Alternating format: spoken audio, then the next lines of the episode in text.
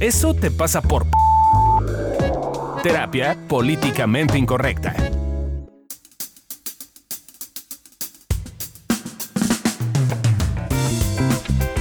Hola, ¿cómo están? Bienvenidos a Eso te pasa por... Y en este capítulo del podcast vamos a estar hablando de Eso te pasa por berrinchudo o berrinchuda. Y yo te quiero presentar a las que me acompañan hoy. Ella es... Adriana Carrillo. Y la otra que me acompaña. Lorena López. Y yo, si todavía no han reconocido mi melodiosa voz, soy Alessia Divari. Me ubicas también como sexóloga Divari. Te recuerdo que esto es un podcast de evolución terapéutica, que es un proyecto padrísimo, del cual te vamos a estar platicando a lo largo de todos los capítulos. Pero bueno, sin más, yo creo que valdría la pena empezar a hablar de por qué los berrinches. ¿Por qué empezar o por qué hablar de este tema hoy? Para empezar, creo que estaría bueno definir qué es berrinche. Y la definición del diccionario de la Real Academia Española lo define como irritación grande que se manifiesta ostentisiblemente y sobre todo la de los niños. Ostentisiblemente, ¿qué dijo? Toda seria. Ay, no, ¿Qué se no. refleja? Ostensiblemente. Ostensiblemente. Va de nuevo, va de nuevo. Irritación grande que se manifiesta ostensiblemente y sobre todo la de los niños. Sí, eso dice la RAE. Eso dice la Real Academia de la. Lengua Española. Y no sé cómo le suena, pero uno, hay un tema donde sí claramente cuando hablamos de berrinche, la mayoría de la gente lo relacionamos con infancia, ¿no? Con niños. niños. Eh, pero hay que decirlo que los adultos somos bien berrinchuditos. Si no es que hasta más a veces, yo creo que los niños, ¿no? No sé, tú nos contarás tu que en mi experiencia. experiencia pu- puede ser que, que los berrinches se, se polarizaron. en No es casualidad que nosotras tres estemos haciendo este podcast hoy. Bueno, otras formas en las que de pronto le hablamos o decimos eh, de los berrinches, otra forma de nombrarlos, puede ser como que estamos de drama queens. Como esta cosa así de me pongo un puntito aquí, me pongo un puntito en la frente. No, para los que no me están viendo, te pones. Exacto, porque lo hice, pero no me están viendo. Te pones un puntito, ¿cómo es? Un En puntito en la mano. Un puntito en la frente. Un puntito en la frente, ahora Los únelos y entonces te queda tu manita así en la frente como, Como que te tiras a la desgracia. Eh, y entonces estamos como de drama queens. También que nos estamos... Por tanto, como bebés. O pataleo como Lore, ¿por qué no? Lloro como Precious. Yo no, sufro como Precious. Sufro como Precious. Sí, porque mi Precious preciosa sufría bien cañón. No solo lloraba. No solo lloraba, sí La tenía vida una vida. la vida era tenía- mala con Yo ella. no sé si ella hacía drama, la verdad. o sea, sí. Creo que hay una parte en la O que sea, era real. Creo que lo usamos muchos así como sufro como Precious, pero realmente, o sea, para los que vieron la película, pues la mi Precious preciosa sí, tenía- tenía razones sí para tenía, sufrir, sí tenía para razones para pasarla mal, ¿no? Más allá de hacer berrinche o no. Eh, ¿Alguna conceptualización acá con la señorita investigadora que nos pueda decir una cosa así? Ves que la vez pasada hablábamos de, De Kant. Sí, fíjate que investigué de filósofos pensadores y no encontré a alguien que hablara como particularmente de los berrinches. Entonces decidí tomar, ¿por qué no?, las definiciones de la psicología tradicional ortodoxa. Tanto que nos gusta. Ándele, que definen los berrinches primero como una conducta desadaptativa. Entonces nosotras tres ya valimos madres. Ay, Solo estamos bien ustedes, ¿sí? desadaptadas. Ay, sí. Ahora Yo resulta. no soy tan berrinchuda. Eh, otra forma eh, de ver a los berrinches es como no poder contener o controlar las emociones. O sea, bueno, esa me hace más sentido. La parte de la contención. la parte no de la contención puede que, pero la parte de control, ahí ya de Sí. entrada nos da un indicio de, de cuál es el tema que en general tenemos con los berrinches. Y otra forma de, de verlo es como inmadurez emocional. Ahí te habla Lori. No, pues ya pasamos 26 años y bien inmadura que soy al parecer. Todo parece indicar, mija. La Bajo las que sí. definiciones de la psicología. La verdad que sí, yo sí le andaba haciendo caso a la definición. y me andaba poniendo las pilas, ¿eh? Porque si no, ¿qué vamos a hacer con el berrinche? Creo que a mí lo que me llama la atención eh, de todas estas formas de ver al berrinche tienen que ver con, claramente parten casi siempre de cómo vemos a los niños. Entonces, está cañón porque los vemos como inadaptados, como seres que no se controlan a sí mismos, Inmaduros. inmaduros. Cuando es parte de su desarrollo bonito, que están chiquitos. Y entonces está cañón como desde chiquitos ya estamos como poniéndole una carga ahí súper fuerte. a el manejo emocional que es que debería de ser de control. O eso dicen. Y además creo que está cañón, porque si ya tenemos como esa idea de, o sea, si vemos así a los, eh, a los niños y que un poco lo que decía Adriana, no, pues si nosotros de adultos lo vemos así, pues ni cómo trabajar ese tema, porque entonces soy una descontrolada, inmadura, desadaptativa, pues la verdad es que no me dan ganas de hacer mucho con el tema. Claro, pero lo curioso es que no sé ustedes ahorita me contarán con sus pacientes, pero, pero a mí algo que me pasa es que me hace sentido lo que estamos diciendo, claramente, si no, no lo diríamos, pero pero es este tema de mis pacientes cuando hacen berrinche se sienten pendejos, sienten que no está bien, que no deberían, que son como niños chiquitos, que tendrían que poder controlarlo. Eh, los que se dan cuenta que hacen berrinche, claramente, ¿no? Porque hay muchísimos otros que de pronto no nos damos cuenta que lo que en realidad estamos haciendo es berrinche. Sí, eso pasa todo. Bueno, a mí me pasa todo el tiempo. Cuando estoy haciendo berrinche y me llego a dar cuenta después de cierto tiempo y de cierta exaltación emocional, eh, sí me siento la más inmadura y me da muchísimo coraje porque si algo me rechoca y me recagaba es cuando, por ejemplo, mi papá me decía inmadura, ¿no? Entonces es como me lleva la fregada. Otra vez estoy demostrando como si soy una inmadura. Eh, cuando en realidad tiene que ver como con otras cosas. Por ejemplo, yo me he empezado a dar cuenta de que cuando estoy haciendo berrinche, a veces tiene que ver con no sentirme reconocida o no sentirme vista. Entonces mi forma, en lugar de ir y pedirlo, es como pues hago berrinche y soy víctima de todo el mundo, ¿por qué no? Y además es el típico en el que es como una mezcla entre berrinche y entonces me voy para que me busquen, pero entonces si no me buscan, hago berrinche porque desgraciados Porque que no me no están me buscan. buscando. Y entonces vuelve un ciclo ahí no tan bonito, si le soy sincera.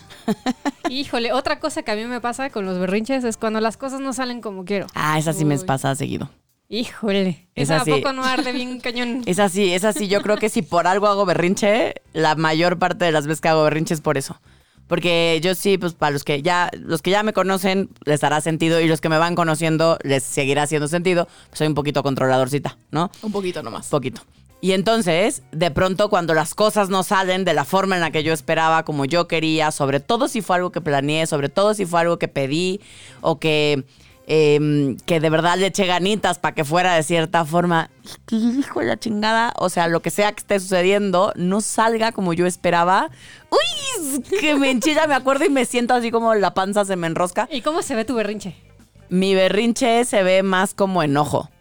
En general, yo cuando me emberrincho, más bien me enojo y mando a la chingada a todo el mundo. O sea, tienes cara de mierda, como dirían en Como México. dirían en Mérida, sí. Tengo cara de mierda, sí. Eh, sí, me pongo de mal humor y más bien estoy que muerdo al que se me ponga enfrente. O sea, gritas y así, o... No, creo que no. Ustedes me corregirán, me han visto. Sí, no. Según yo, no tanto es que grite, sino más bien estoy claramente enojada Sí, y como que contesto. cara de que no te me acerques mucho. Exacto. Tengo cara de pocos amigos y, y mis contestaciones son como muy cortantes, muy sarcásticas. Me pongo más sarcástica de lo normal, de mí normal. Y, y estoy muy poco tolerante y estoy, me pongo más exigente que de costumbre. Esa es mi forma de hacer, en general, de hacer berrinche. Y una que he visto mucho en mis pacientes es, y en mi marido, cuando sienten que la cagan. Uy. No sé, algunos hasta se pegan. Algunos. Algunos, no es porque Cuenta haya la una, leyenda. una por aquí que Cuenta la leyenda que, hay quien de la frustración y del pasa berrinche. a los golpes. Y además el tema de esta que dices, Adri, de sentir que la cago, el tema es que muchas veces no es real. O sea, muchas veces es pareciera, yo siento que la cago, pero en realidad no la estoy cagando. Pero entonces es bien feo porque ante cualquier estímulo, evento, sientes que la cagas. Y entonces claramente haz berrinche y sí, yo soy la que se pega. Eh, Por si no les había por quedado si, clara. exacto, la- por si no era claro, pues ya aquí estamos en esto. Eh, Pero explícalo, mana, porque van a pensar que te pegas así, quién sabe cómo. Te nalgueas seductoramente. ojalá, ojalá, no, ojalá se viera así, pero no, en realidad el proceso sí suena un poco como loca.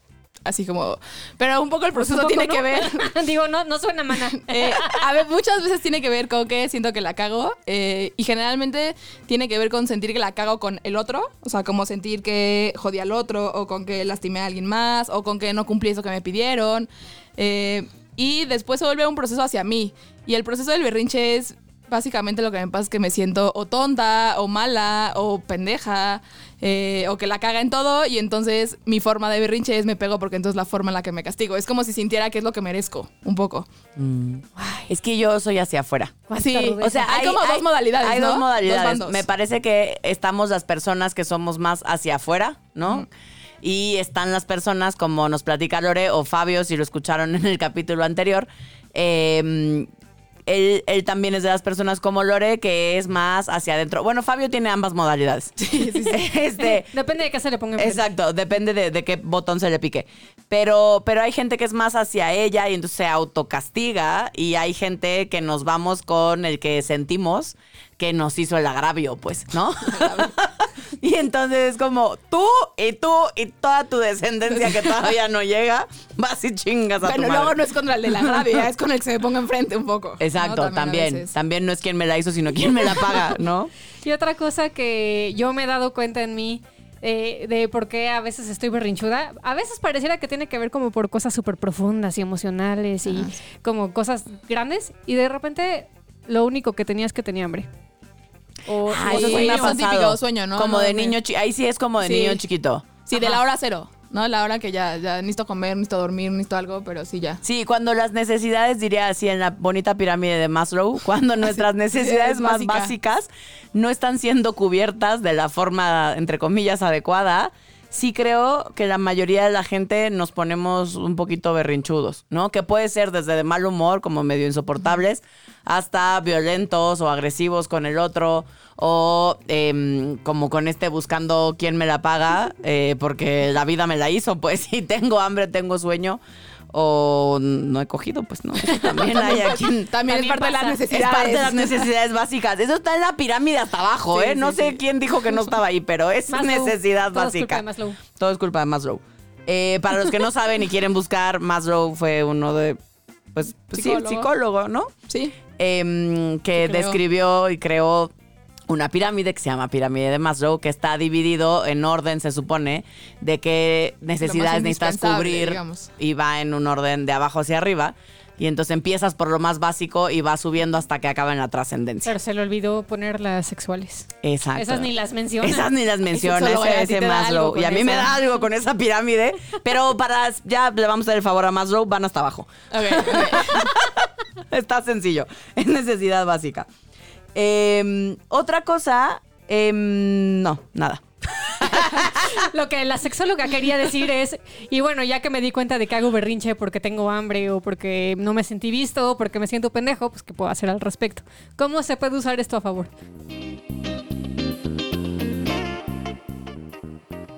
Oigan, pero entonces ya dijimos que los berrinches pues son feitos y de pronto nos ponemos violentas o violentos y a veces no es tan agradable estar cerca de alguno de nosotros cuando estamos así en el pleno apogeo del berrinche. Pero yo digo que para algo sí ha de servir, pues, ¿no? O sea, ¿qué, qué será eso que sí dice el berrinche de nosotros? Y cómo, dado la forma en la que en evolución terapéutica nos gusta trabajar, ¿cómo sí lo podríamos usar a favor? Porque bien sabemos que todo aquello que tiene algún tipo de perjuicio, precio o em, cosa feíta que no nos guste, también tiene la contraparte. Entonces, ¿cómo se les ocurre que el berrinche nos dice o qué? Podríamos llegar a usarlo como si fuera un mapa. O sea, lo que hace el berrinche es mostrarnos que algo nos está pasando. Y entonces es voltear a ver, pues, ¿qué me está pasando? Quizás puede ser que algo esté doliendo. Y entonces es darte chance de ver qué te está doliendo en ese momento. O sea, pero si te estoy entendiendo correctamente, también es como, como este que me está doliendo. A veces, en esto que decíamos al principio de las definiciones desde la psicología tradicional, que dice que es falta de contención emocional, en ese pedacito estoy de acuerdo. ¿No? O sea, sí me parece que hay momentos donde el berrinche, cuando se vuelve un berrinche, sobre todo bien explosivo, sí es una eh, falta de generalmente autocontención emocional que tiene que ver, en mi experiencia, generalmente con si este niño lastimado que todos tenemos dentro, pues, ¿no? Pero ustedes qué. Claro, creo que justo eh, en esto estaba pensando, ¿no? Como, pues sí, los adultos también, como les decíamos, también tenemos berrinches, ¿no? Y tiene que ver con nuestro niño, algo le hace falta, ¿no? Por ejemplo, como decía Adri, eh, este mapa a mí me sirve mucho para usarlo como señal de alarma, ¿no? Cuando yo ya estoy súper berrinchuda, que se puede ver de distintas formas, que un poco es lo que decíamos, eh, yo entonces me pongo como grumpy y entonces yo ya no contesto mensajes, ¿no? Y entonces a mí ya todo el mundo me choca y ya todo el mundo, pues un poco me cae mal.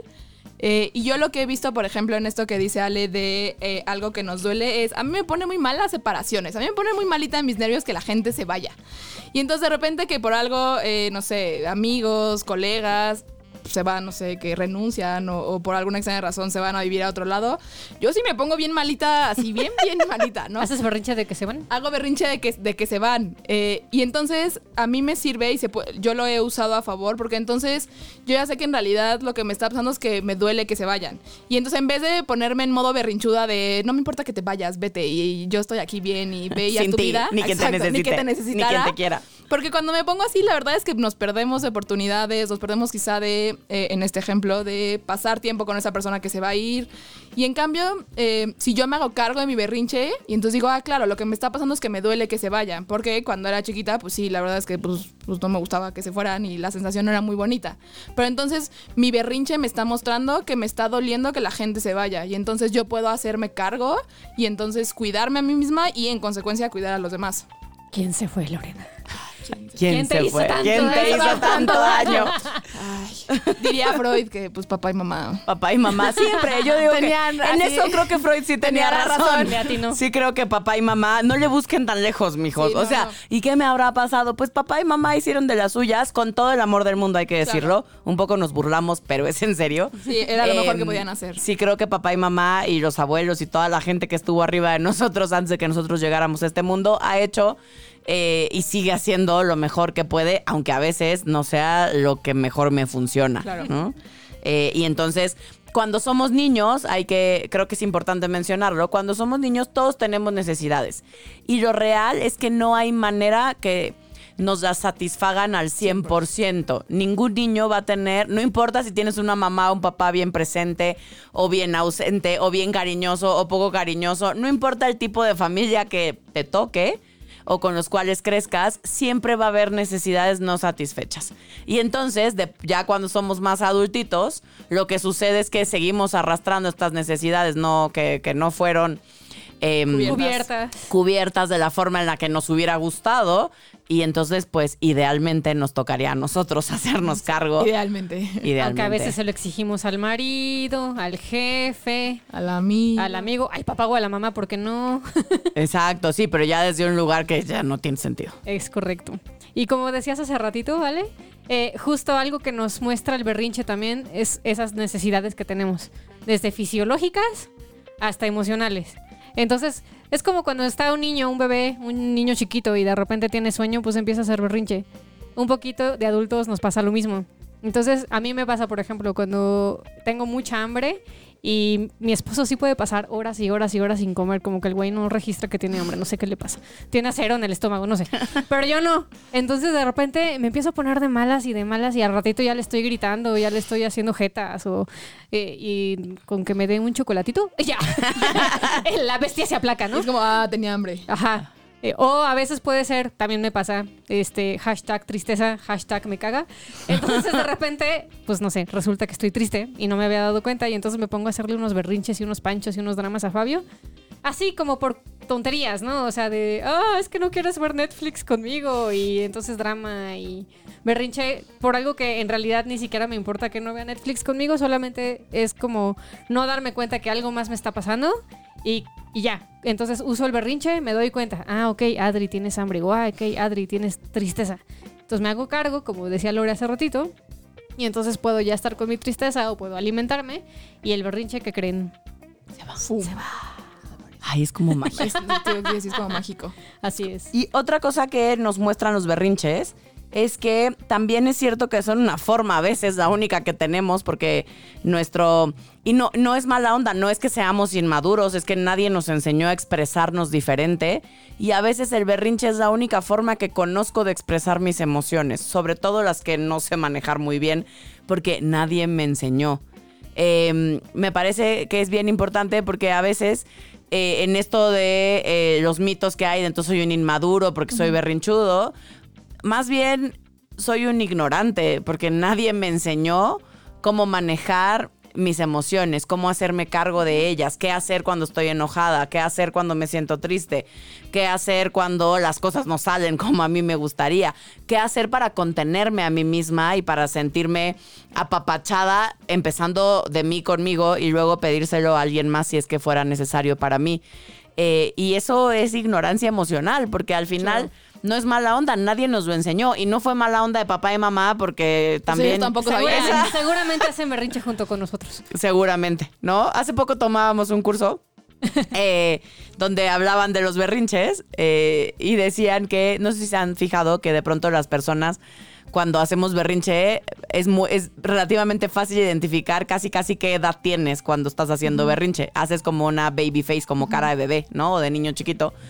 Y el que nos estaba dando el curso nos decía, luego por eso las mamás o los papás no pueden con sus hijos, porque el momento en el que se quedó, digamos, la herida principal de la infancia, eh, quizás la de mamá fue a los tres años y la del hijo a los siete y se jodió. No, pues, ¿no? Y el hijo te gana. Y el hijo te gana porque pues tiene cuatro añitos Se más que tú. bien frustrante. ¿No? Entonces, bueno, es una teoría, ¿no? Habrá que, habrá que observarla, pero igual y te la dejamos de tarea. Simplemente chécate o fíjate que alguien te diga, cuando haces berrinche, ¿de cuántos años pareces? Lore como de cinco. Es lo que les iba a preguntar, como de cuántos años parezco. Como de Segu- cinco. Sí, como de cinco. Cinco o seis añitos. Según yo, yo también. Sí.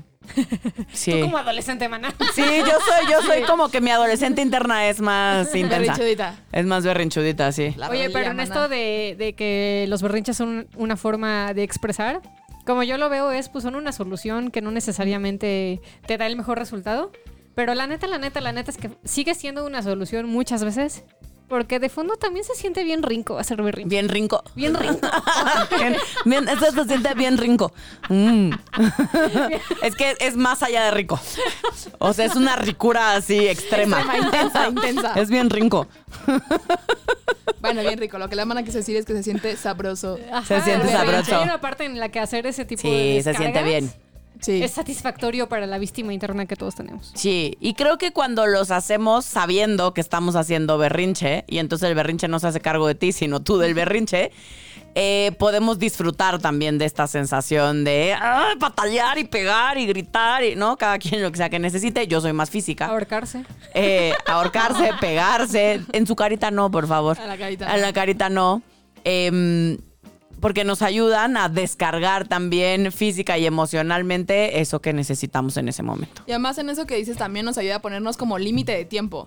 Porque entonces, ok, voy a hacer berrinche, no sé, una hora o un día o media hora o 15 minutos, lo que tú quieras. Pero entonces hago berrinche y ya que sacaste todo, después te permite eh, ver qué te está pasando de mejor manera, eh, tomar soluciones, eh, hacerte cargo, porque entonces ya, ya no te estás peleando con, el, con hacer berrinche, simplemente te das permiso y entonces pues ya estás como liberada y como más clara de hacia dónde quieres ir. O claro, la verdad, porque no solo nos pasa a las mujeres. No, los hombres también son Uy, harto berrinchudos. Harto berrinche. Luego pareciera, ¿no? Que es como medio un... Como imagen de mujer berrinchuda, ¿no? Como...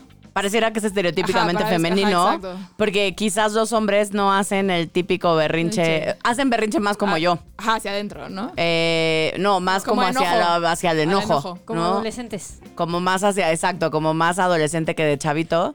Eh, o se ponen exigentes. ¿No? Eh, me parece que, que en lo estereotípico, y no porque sea una cosa biológica que entonces los hombres hacen berrinche de esa manera, pero de la forma en la que, al menos en México y Los gran parte de. Latinoamérica, nos Pues Sí, educan. ¿Cómo van a decir que están emberrinchados los Exacto, hombres? no se ve bien, pero es evidente que están haciendo berrinche. O sea, si ves un partido de fútbol, hay que ver un Sí. partido de fútbol para ver cómo hacen berrinche de pataleta, pues, ¿no? O sea, sí. de niño chiquito. Entonces, eso de que los hombres no hacen berrinche. eh, Eh, lo dejamos ¿no? en, en duda. Yo diría que depende del tipo de hombre y de la educación que tuvo. Claro. También va a ser el tipo de berrinche que haga, pero a mí que me disculpen todos y todas Claro. por momentos y unos más intensos que otros. Todos, el que no cae resbala. Ya salió la tía de Chitos, lo siento. Ya los. Ya me había tardado, ya me había tardado. El problema es que el berrinche es algo súper útil si lo sabes usar como este mapa del que hablábamos. Pero también se puede volver problemático.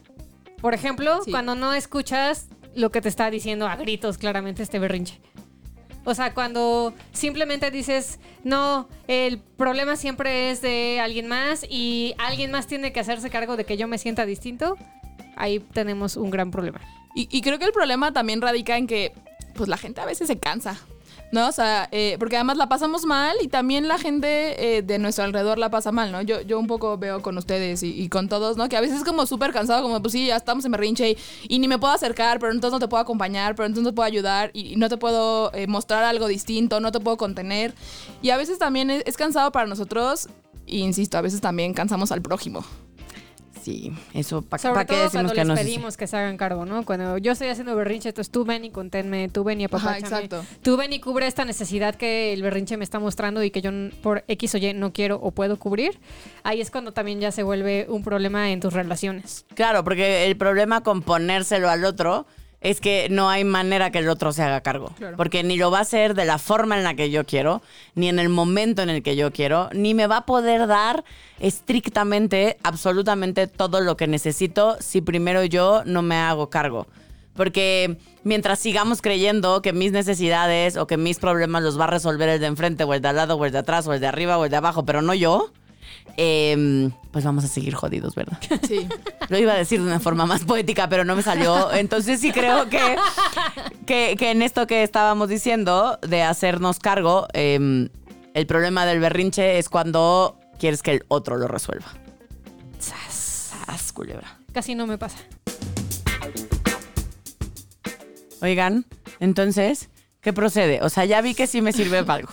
Ya vi que tiene sus pros y contras y que hay cosas que Berrinche sí me muestra y cosas que habrá que poner atención. Entonces, ¿qué hago con todo eso? Ok, ahora vamos a la parte bonita en la que vamos a escuchar nuestros 215 tips, que es el promedio de veces que Adriana se berrincha al día. Solo el promedio, ¿eh? Yo digo que se dan un quién vive, Adrián y Lorena, pero Sí. bueno, vamos uno por uno. Bueno, tip número uno. Observar qué estoy sintiendo abajo del berrinche. Como Pues- les decíamos hace ratito, en general los berrinches son un gran mapa que nos van a mostrar con una brújula bien afinada, que abajo de ahí hay algo que estamos sintiendo. Puede ser tristeza, una necesidad fisiológica, eh, sentirnos no vistos, lo que sea, puede ser lo que sea literal. Pero pues hay que hacer la chamba de observarle, ¿no? Y esa ya quedamos que lleva su tiempecito. No te desesperes y de pronto a la primera. Es que ya lo intenté y me observé así bien cabrón y no veo nada. Y entonces sigues haciendo más berrinche. Exacto. Pero entonces haces porque no te berrinche das- porque porque- no te das cuenta, porque la estás cagando que no te das cuenta. Porque es que la paradoja paciencia. de esto es que para darte cuenta de esto, pues ya hay que empezar a contenernos. Porque mientras no querramos, pues, pues no, esto no fluye. Tip número 2. Hacerte cargo de cubrir tus necesidades. Si necesitas reconocimiento, pídelo. Si quieres un helado, cómpratelo. Es más, échale aguacate. Digo, ya que estamos en esas, Ya que estamos en esa, hay que está carísimo el aguacate. hashtag YOLO. Y en esto es importante que a veces las cosas que necesitamos pareciera que pueden ser inmaduras, hablando eh, de esto. Está bien, ¿no? Hay veces que quizá necesitamos, como decía Adriana, un helado, quizá necesitemos, eh, no sé, una ida al parque a jugar con una pelota, o sea, como cosas de niños. Y eh, está bien, no hay, no hay que juzgar eso que necesitamos, o, o juzguémoslo, pero hagámoslo aún así. Eh, Con todo y nuestro juicio. Con todo y nuestro juicio, para darnos eso que necesitamos. Tip número 3. Tener paciencia, compasión contigo y pues de paso puedes abrazar una almohada, un peluche, a tu gato. A tu gato no, porque luego tú pareces el virita, güey. Ay, pero se siente bonito abrazarlo. Y tengo un gatito, y lo voy a trujar, y lo voy a abrazar. No, pobre gato. El gato no es el berrinche. ¿Qué culpa tiene pero tu gato? el- la función es que si tú abrazas algo, es curioso porque simplemente abrazar algo te ayuda a autocontenerte. Si tu gato se deja, como el mío, pues se siente bonito en el proceso. Pero si no, puede ser una almohada, un peluche, puedes pedirle a alguien eh, que funcione como abrazadera. o, o simplemente te abrazas a ti mismo. Esto, esto, perdón que te interrumpa, porque esto que estamos diciendo es literal. Sí, sí. O sea, porque de pronto algunas Parece veces cuando se lo he dejado a algún paciente, me dice, ah, ok, entonces me imagino que abrazo. No, no, agarras a tu almohada y la abrazas. Te compras un peluche de una muñeca y lo traes contigo y la abrazas. Eh, no, a- agarras a tu gato si es que se deja y eres como el virita y lo estrujas. O te abrazas a ti mismo, literal. Así agarras los brazos, te rodeas y te contienes a ti mismo. Eso es correcto. Y está bien que se sientan medio Ridículos. Ridículos al principio, es normal. Sí, de verdad es eh, también tiene que ver con ir aprendiendo a jugar con tus temas y entonces traer una almohada. Yo tengo una paciente que ahora en su camioneta siempre carga con una almohada. ¿No? Porque Bueno, donde más berrinche hace, por alguna ¿Con el razón? ¿Coche? con el tráfico, Ah. No, pues en el sí, ¿cómo coche. no? Y entonces me dice, ahora tengo mi almohada ahí, voy abrazando a mi almohada y le ayuda a librarla mejor. Sí, pues yo Yo la entiendo, yo la entiendo. que como ocho meses cargué la muñeca. Sí, un rato te cargas tu muñeca. Pero Más, funciona. como un año. ¿Qué? Como tres. Menos. A la fecha. No he visto haberla soltado. Tip número 4. Ya que estás abrazando tu lo que sea, nota que tienes los recursos para contenerte y hablarte bonito a tu niño interior para que eh, Eso pasa por seguir el formato, el libreto. para que me salí de mi guion. Eso pasa por quererme poner creativa. Sí. Ya Tip, Perdón, ¿ya entendiste lo que querías decir en tu tip número 4, güey? Léelo, porque yo sí ya me quedó Sí, sí, claro. sí. güey. Pero no sabemos si a la que lo dice le quedó claro. Ya. Tip número 4. Ya que estás abrazando tu lo que sea, nota que tienes los recursos para contenerte y hablarle a tu niño interior como te hubiera gustado que lo hubieran hecho. Ay, qué bonito. Pero sí, es, es tener esta bonita autocompasión contigo, la paciencia de la que hablaba Lore hace ratito, como de, de poder ver que hoy tú sí te puedes dar a ti todo eso que sentiste que en su momento, generalmente cuando éramos chiquitos, cuando éramos niños, no tuvimos. ¿No? Así, sola. Eh, Yo. y, y en esto que decía a- hace en esto que decíamos hace rato es también ir descubriendo que, que también qué palabras necesitas quizá eh, necesitas a ti mismo decirte eh, te quiero y estás bien bonito o estoy estás bien bonita Lorena o eh, quizá necesitas decirle eh, todo va a estar bien eh, o quizá o sea es, es- es empezar a probar y ver qué es eso que hace que te autocontengas de mejor manera no lo van a descubrir a la primera Exacto. Algo, perdón, algo que, que muchos niños chiquitos, cuando ya son adultos, pues, ¿no? Que este niño, este niño interior necesita, yo he visto en muchos de mis pacientes, son explicaciones. ¿No? De pronto a veces lo que mi niño chiquito literal, ya habíamos quedado así, literal, agarras tu almohada o agarras el, el peluche que te compraste o la muñequita que compraste de ti. Y entonces, literal, a ese niñito le explicas lo que te hubiera gustado que te explicaran. Sí, por ejemplo, en mi caso hubiera sido como, no, no eres pendeja. Que las matemáticas te eres cuesten lenta. trabajo es porque te consternas, porque te asustas, pero no eres pendeja. Si te cambio los números por florecitas, lo vas a salir, sacar muy bien. Eso a mí me hubiera servido bien cañón. Y creo que en esas explicaciones también funciona un montón explicarle a nuestro niño o niña interna que está bien que nos sintamos de esa forma. Porque a veces también el berrinche tiene que ver con, no, está mal que no me sienta así. Entonces también en parte de esas explicaciones tiene que ver con, es normal y está bien y Sentirte como te sentirte sientes. como te sientes. Tip número 215. Haz las cosas que de niño te hubiera gustado que hicieran contigo. Ir al Ah. parque, echarte de la resbaladilla, Comerte una cajita feliz. comerte... Uy, sí. Yo eso, la primera vez que empecé a jugar con el tema del niño interior y entonces literal me iba a lugares como eh, como estos de la cajita feliz y así a comer. a- a- literal me sentaba cerca del área de los niños, me comía mi cajita feliz. Yo creo que han empezado esta pedófila aquí sentada que hace, pero, pero era como este tema Claro. de, de porque si no, como que de pronto soy muy cuadrada y me falta imaginación y entonces a mí ir a lugares donde hay niños Claro. me conecta mucho más fácil con mi niño interior y hace que pueda estar como de verdad recordando cómo me hubiera gustado que quizás me hubieran tratado, me hubieran hablado o hubieran hecho conmigo cuando era yo niña. Con que te hubieran consentido. Quizás podrías irte a una heladería y comerte una bola de cada lado, ¿por qué no? A mí lo que me encanta y, y- y cuando me fui a vivir con mi papá y en, en esa casa sí había eh, comer cereales como azucarados. ¿Saben? Como, o sea, no Ah, como... había no puros de había dieta puro o como de fibra. Ajá, había Ah, puro sí. dietético y de fibra y entonces so- comer así en sillón, sábado de la mañana, eh, harto cereal azucarado, así con millones de calorías de azúcar, me encanta para mi niña interior. Deberías ir a un bar de cereales esos que están de moda ahorita, mana. Sí, debería. Y hay una alternativa, digo, siempre hay alternativas a los tips. Lo que podrías hacer es acusarnos con tu mami, a ver si te pela. Y yo le voy a decir a la mía que no nos pelas, ¿eh? Mientras le sacas la lengua. Eh, Mm, chusma, chusma.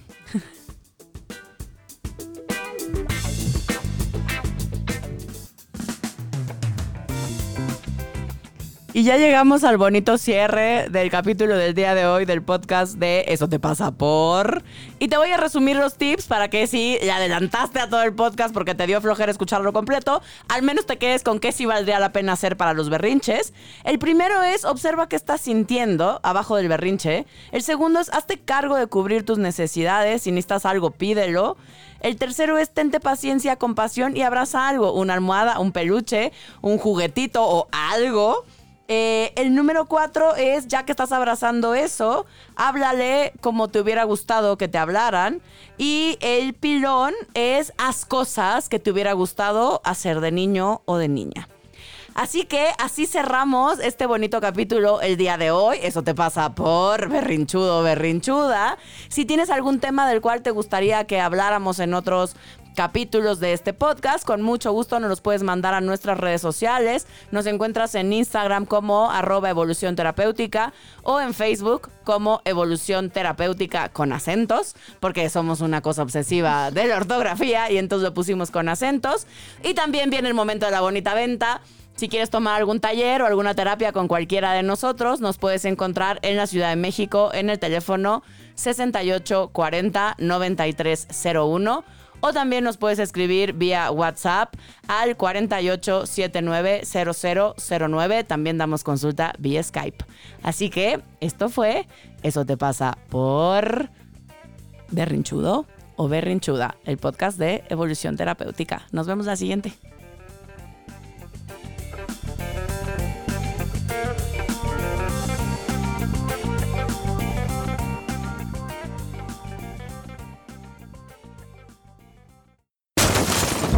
Eso te pasa por terapia políticamente incorrecta.